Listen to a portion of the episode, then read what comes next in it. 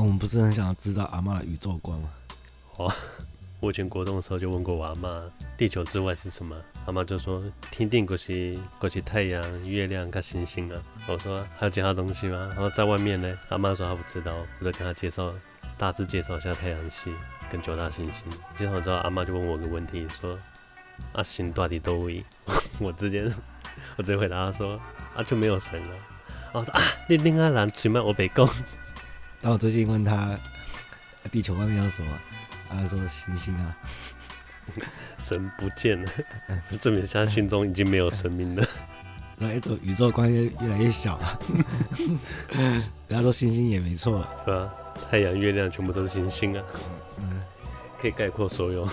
好，欢迎来到今日哲学，为你提供最新的哲学资讯。我是彪子。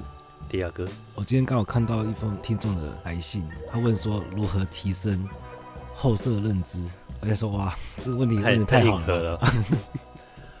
后设认知哦，如何学习认知一样东西的认知？其实我们在看哲学书啊，我们要怎么去理解作者说的话，或他想要表达的，我们可以透过自己转译那个意思是什么。像我们看繁体字啊，一般都是直书，由上往下。对对，那哲学里面像有一些简体字，它是横向，那像英文一一般也是看横的嘛。然后他们会说眼睛是一对的，是左右这样一对的，所以这样左右左右看才符合人体工学。而且你在看那个中文的时候，你就上下看上下看，不由自主就点头点了起来，默默的开始洗脑，就开始肯定他。对 对对，他说你是你去看英文，边看边摇头，对不对？不对，就开始怀疑。然后心目中的跑出。跑出关羽在看那个《孙子兵法》的形象，拿个竹前摸的胡子，就说：“嗯，所言甚是，妙哉妙哉。”第二天的樊城就被水淹掉。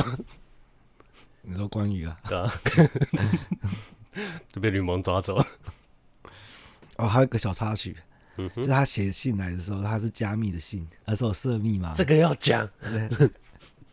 好了，我觉得很好笑，就他有他有放密码提示嘛，他密码提示就。例如说是一二三四，然后我输入就是错了，然后怎样？不可能错啊！然后我就自己想一下，他说可能他打太快打错了，所以我就打一二四三看看，哎，就进去了。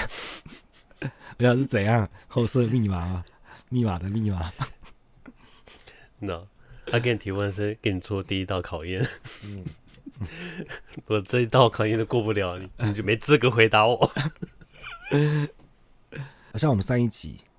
我们上一集不是录了人类图吗？他觉得比较会逃避的人才会去信仰上帝嘛。那这理由就是因为他觉得生活太满了，他想要把一些有决定权交给外在，让上帝一个存在来帮他解释，所以他算一种放弃思考。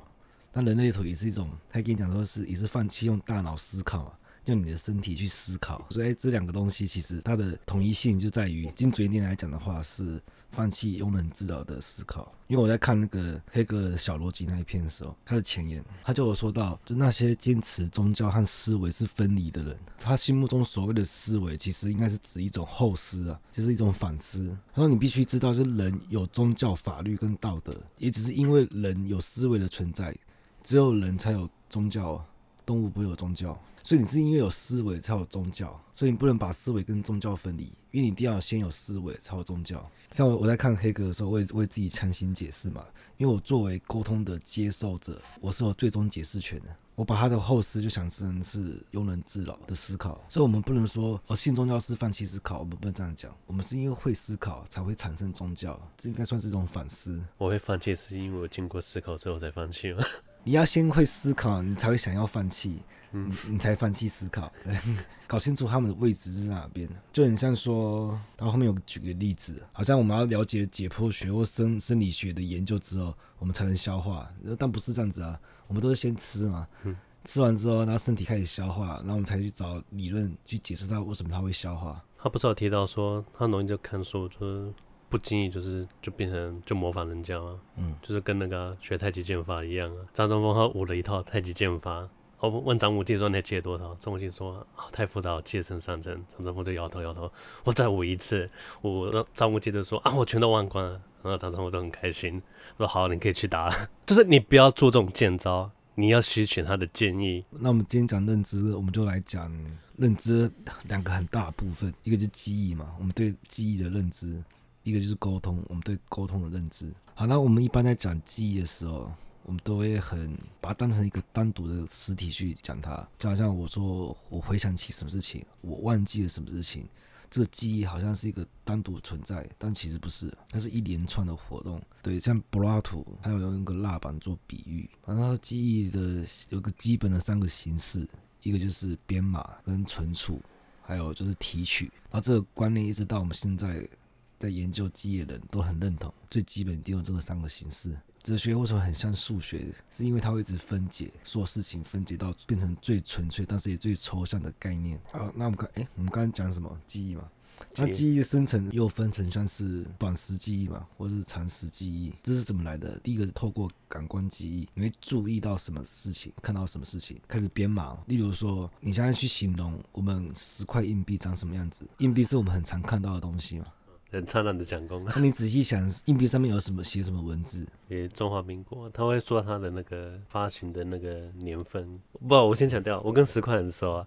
以前小学每天都会拿十块钱，每个一块也没有少。阿妈咋扣？哎，可是讲到以前对我来说，五十元是个大钞。现在可能很多人不知道，以前五十块是纸钞。纸钞对。嗯。可自从出了五十块铜板出来之后。五十元，它的价值就真的变成铜板的价值，越来越小。我记得以前拿五十块纸钞的时候，然后可以跑去杂货店，然后杂货店那个老板是会拿一个像那个晒衣杆的，从上面拿下来，呃，可能一包饼干十，一包饼干就十块钱，乖乖啊、嗯，五块了，五块钱啊，十块钱是什么物价？像硬币就是要说明日常生活中的记忆啊，这我们很难精准的回忆出其中某一枚硬币的样子。因为他们早在二十世纪七八十年代的时候，一些专家就对这个进行了系统的研究。他们那些研究人员发现啊，像硬币这种常见的事物啊，那些多数人的记忆力其实很差。那某种意义上，这类记忆根本就不存在。或是你可以用周围其他常见的物品来试试看，像是邮票啊，或是或是你朋友的穿着啊，都会得到同样的结论。所以关键就是在于我们倾向记住对自己而言最显著、最有用的讯息。比如说，我们会记住硬币的大小、尺寸、颜色，但会忽略硬币上面头像的方向或文字内容。因为货币的大小、尺寸跟颜色对我们来讲是比较重要的特征。那这些讯息有助于我们支付或是交易活动。那这也是货币诞生的直接目的啊。所以，同样我们记人的时候，我们不太会记那个时常变化的特征，比如个人的穿着。不是，我正想讲硬币那个，你不会记那个细节。我正要说，因为我是号称我不会迷路的人。可是我不会把街景全部记下来，对，可能我找一间店，或者记得它在哪一条巷子，它可能是这巷子的几分之几的位置，我不会记得它的隔壁是开什么，那些细节我都不会记它。然后记忆它生成的方式也分很多种，像是有好像叫做语音回路，你说声音的回放吗？对对，跟我完全不一样哎，你不一样。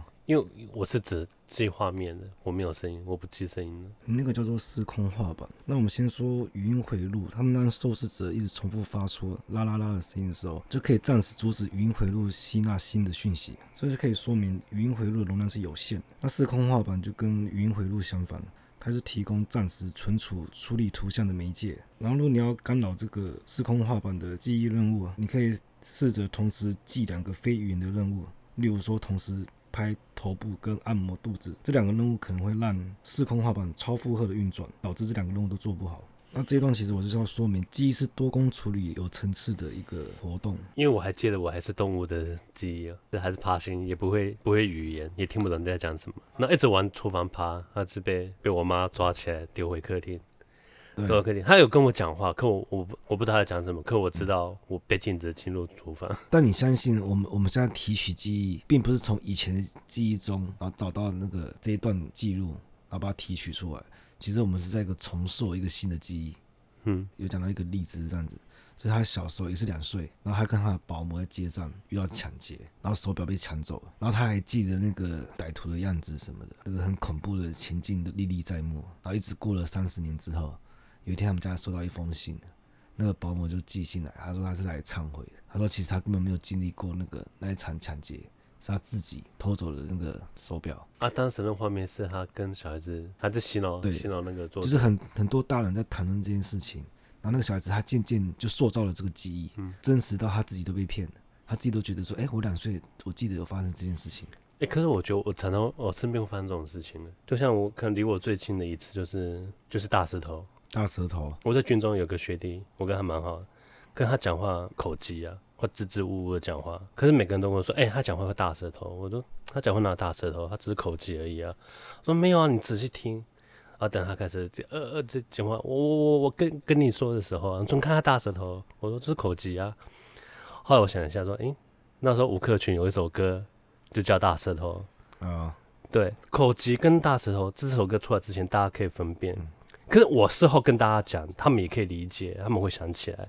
可是现场就会，你知道，就是会会很暴力的强制覆盖掉他们的认知。现在都是讲说讲话含卤蛋，不讲大舌头了。我跟你多真的真的。好啊，所以记忆它并不是我们生活上的忠实记录嘛，它实际上是一种主动筛选的过程。就像那个硬币一样，我们的记忆非常容易出错，而且记忆它涉及的不只是一个系统或是一个过程，不同类型的记忆也受特定的操控或变量的影响是不一样的。那记忆这项活动啊，它应该包含了你的价值取向，或是宗教、文化，或是你的经历，或是你的兴趣。所以事件的发生过程是由当事人建构起来的。那回忆就是涉及对事件或讯息的重新建构。如果看过《十二怒汉》的话，就这里面就探讨过这个事情。我觉得有一句话讲得很好。幸福无非就是身体健康，记性不佳。好，我们休息一下，抽根烟。等一下我们来聊怎么讲话。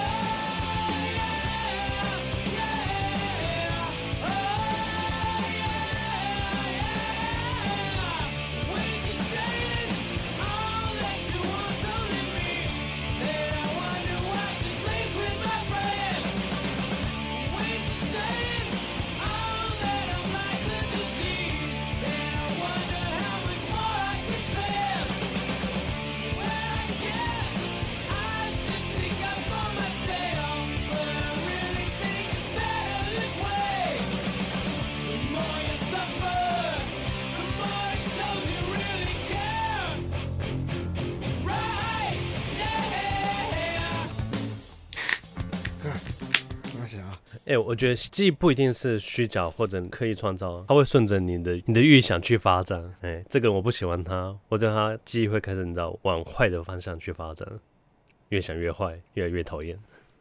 好了，我们就顺着讲，我们来讲认知的另外一个说话是怎么回事。说话，你觉得说话难不难？超难的，因为我先跟大家讲，我以前是不讲话的人，因为我以前很有礼貌，可我发现你有礼貌。你很多话就没有没办法讲了。我现在真的就当一个没有礼貌的人，就哎、欸，有很多话就可以讲了。啊，如果你觉得你不会讲话，那我可以教你。我朋友要你教，讲话要你教，什么都给你教。我可以可以教你怎么从不会说话变成说不出话。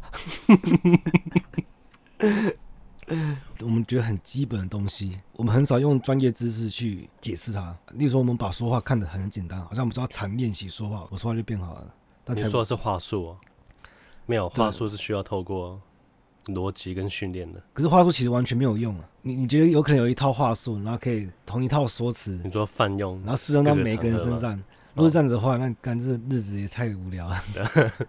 你把人生想太简单了。哦，没有一套技能打天下的。没有这样子，所以说话是最基本的生存活动，但它同时也是最复杂的语言游戏。语言游戏，对它的复杂性，必须透过专业知识来处理啊。所以，我们就像鸡一样，我们用哲学的方法来分解它。从符号互动论来看，他说表达行为中的分别有两种根本不同的符号，一种是给予，但一种是流露。嗯，例如说，你觉得我讲话清楚吗？你觉得我讲话清楚吗？你说清楚，这叫给予，但是你面有难色，这就是流露。那给予是可以操控的，但流露相对难控制的。所以我们在讲，可流露可以，也可以伪装啊，都可以伪装，对，可以误导，就是因为可以伪装，所以才会变得那么复杂。因为一般察言观色，其实我们更注重的是观色嘛，因为观色的讯息相对有效。嗯，对，你表情比较真实，所以这会造成一种不对称。这叫发送者跟接收者的不对称，而且接收者是处于优势的。为什么？因为发送者是注意给予的讯息，但接收者同时是注意两种，而且他更注意观色。但是这种不对称会被快速填平，因为发送者他自己知道接收者会观色，所以发送者就会利用这一点制造虚假流露，就是你刚刚讲的，嗯，你可以掩盖嘛。但接收者也可能会识破这个虚假流露，然后发送者还在再制造一个虚假流露，所以一旦如此，而且它必然会如此。它就马上变成一个无限循环的语言游戏，这就是符号的无限演绎性啊。可是你会觉得很奇怪，那为什么我们一般日常生活沟通还是很有效？就像你说语言那么复杂，那为什么我们日常还是很有效？那是因为接受者他处于的优势是永恒优势，他要识别虚假的流露比制造虚假流露还简单。就是因为这一点，让我们的沟通成为可能。诶、不对吧？应该是你比较难难搞清楚对方到底到底是真的还是假的。你不知道他真的假的，嗯，那你猜他是真的。而且你有最终解释权，所以他就是真的。反正一脸心虚，我们就觉得他一脸心虚，一直到他发现自己误解他的时候，才会啊，你错怪他。有偷斧头那个人吗？嗯。可是在他之前，你一直觉得他这个人就是心虚啊。嗯嗯。你是接收者，你有永恒的优势，你是那个最终解释权那个人。啊，对啊，你已经先入为主，全部导、嗯、导致错误的方向。嗯。所以，因为这一点很重要，他就解释了说，为什么说话会紧张，因为发送者知道他自己处于永恒劣势。嗯，所以说，干我讲话，对方到底相不相信我？你要去洗脑别人比较难啊！看我在讲真的，他妈还不信。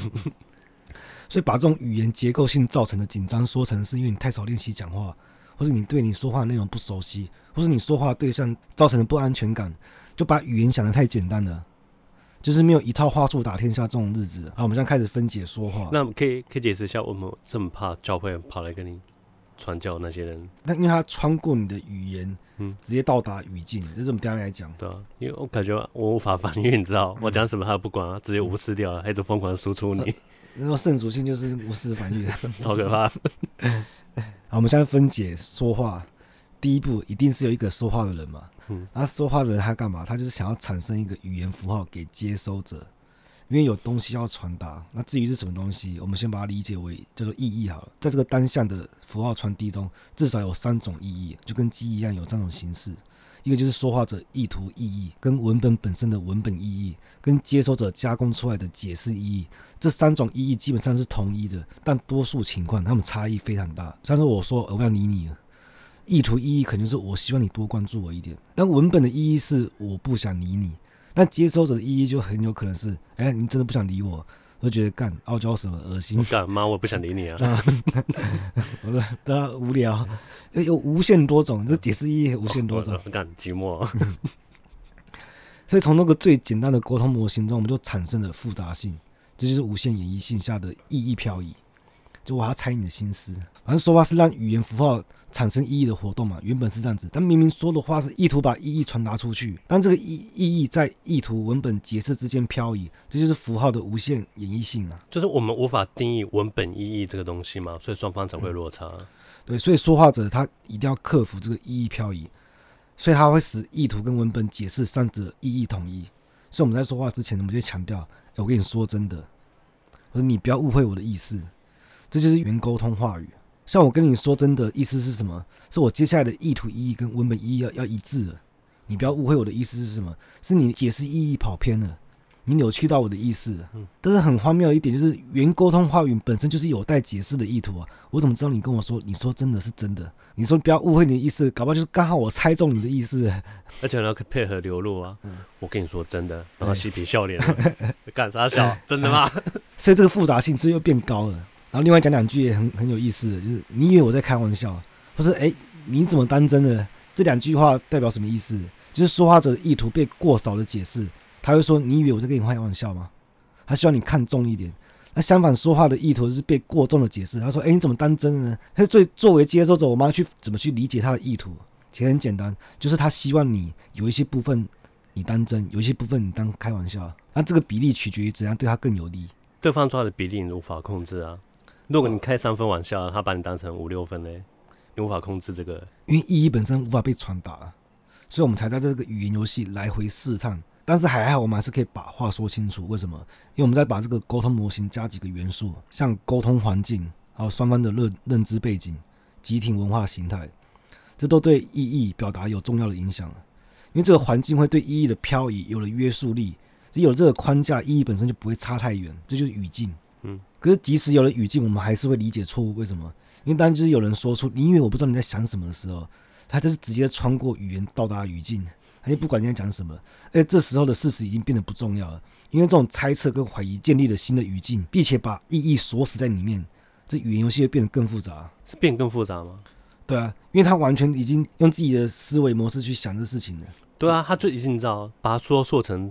单体的真实伤害了，他跟你，他就在跟你决胜负啦，那不是应该更简单吗？没有没有，他变成不愿意沟通的人，还有大家，还有待在自己的语境里面，不管别人说什么，不管别人意图或是文本的意义是什么，啊开免疫就对了，所以他自己会造成一个最大解，然后解不开，嗯，所以是语言其实变得更复杂了，所以我们必须要一个更大的语境来覆盖，因为它有更宽泛的解释意义啊，这就是这可以破解吗？可以可以，更大语境就是什么？例如说爱情，这就是集体共识啊，就是文本的文本叫做伴随文本。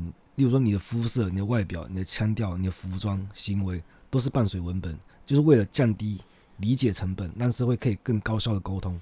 嗯，就像穿西装的人讲话好像比较有说服力哈。嗯，然后长头发好像是玩音乐啦，所以别人可以快速的理解。但是你发现这集体公式只是简化了意义，人家穿西装的人不会像小偷啊，怎么可能？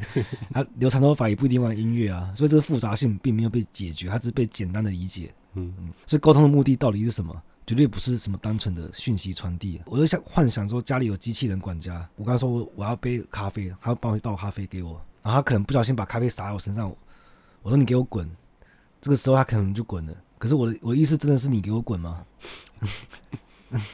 机器人没办法理解，所以沟通根本不是什么单纯的讯息传递。你要讯息传递，你就跟电脑做就好了。哎、可是。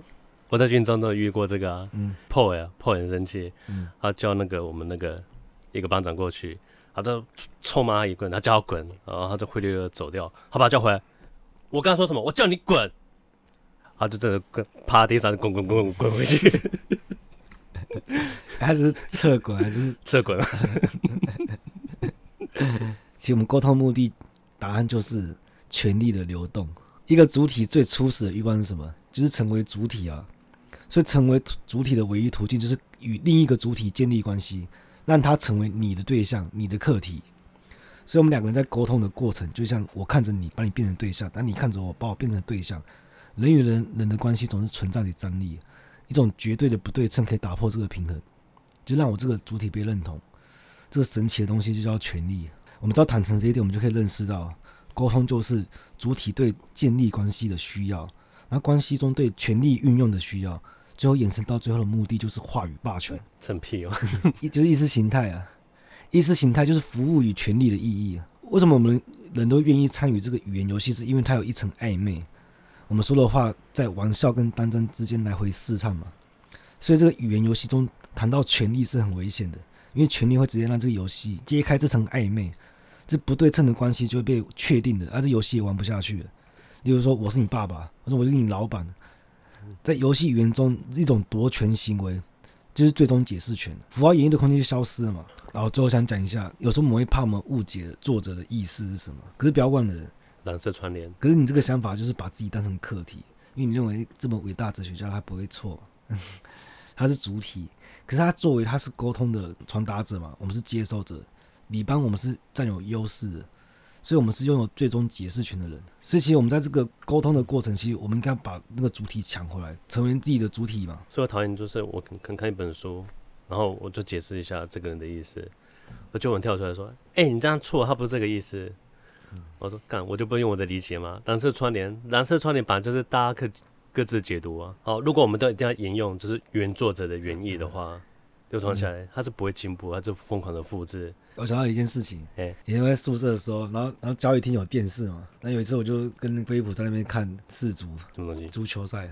哦、嗯，但我平常没在看足球的，然后那那时候是英国队，然后我那时候我在那边讲说，哎、欸，那个贝克汉英英国队长，虽然我没在看足球，但我记得他好像在那里听听到过这样子。然后后面有一有坐一个人，他就在那边讲说，他才不是。然后我说好吧，不是不是，因为我没在看足球嘛。然后觉得怪怪的，我会去查一下，干兵就是。然后哎，你现在只想借由节目跨时空打脸而已。没有，我还找不到他，找不到那个人，敢气死我了。然后我要讲说，就我们把说话想的太简单了，但是这个听起来这么……没有人把说话想的太简单吗？有啊，就是市面上教的那些什么说话说话大师，对啊，什么话术啊，什么沟，怎么有效沟通啊。我先看很多，就是人家说。很会讲话的人，口才很好的人，嗯，就发现他们就是他们就是机关枪，嗯，他们就疯狂的哒哒哒哒哒哒哒一直输出，他不让你接话，不让你插话，他就是他自己已经模拟一套一套技能组了，他就是打完为止，他就打到你无法还手，哦，这就是 你不能断他法，强准备之后的效果，但是但是语言会让人造成一个错觉，又及时性的错觉，对，那其实他是花了十十几二十年的苦功，我看他这一套。技能打起来好华丽，好像很厉害。所以很多误解说外向的人好像一定比较会沟通，那其实没有没有一定。内向者也有可能很有可能是沟通大师。嗯，好了，我们刚刚说了很多很听起来像很聪明的理论去解释这些说话，但是是不是真的是这样子？其实它也是一种模型而已。而这些理论其实还是非常可疑。到底说话是不是这一回事也不一定。只是我们可以拿这个理论来参考一下说话到底是怎样。哎、欸，可是刚刚讲不会读空气的人。可我发现不会读空气的人，通常好像比较不会尴尬。我这个人是尴尬癌，我很怕尴尬，我对小动物都会尴尬。会不会那个不会读空气的人就是装傻一样，心里慌的一逼？对啊，假装我不知道哈。嗯，对啊，你怎么知道？搞到大家在躲空气啊，就像有些人会借酒装疯一样。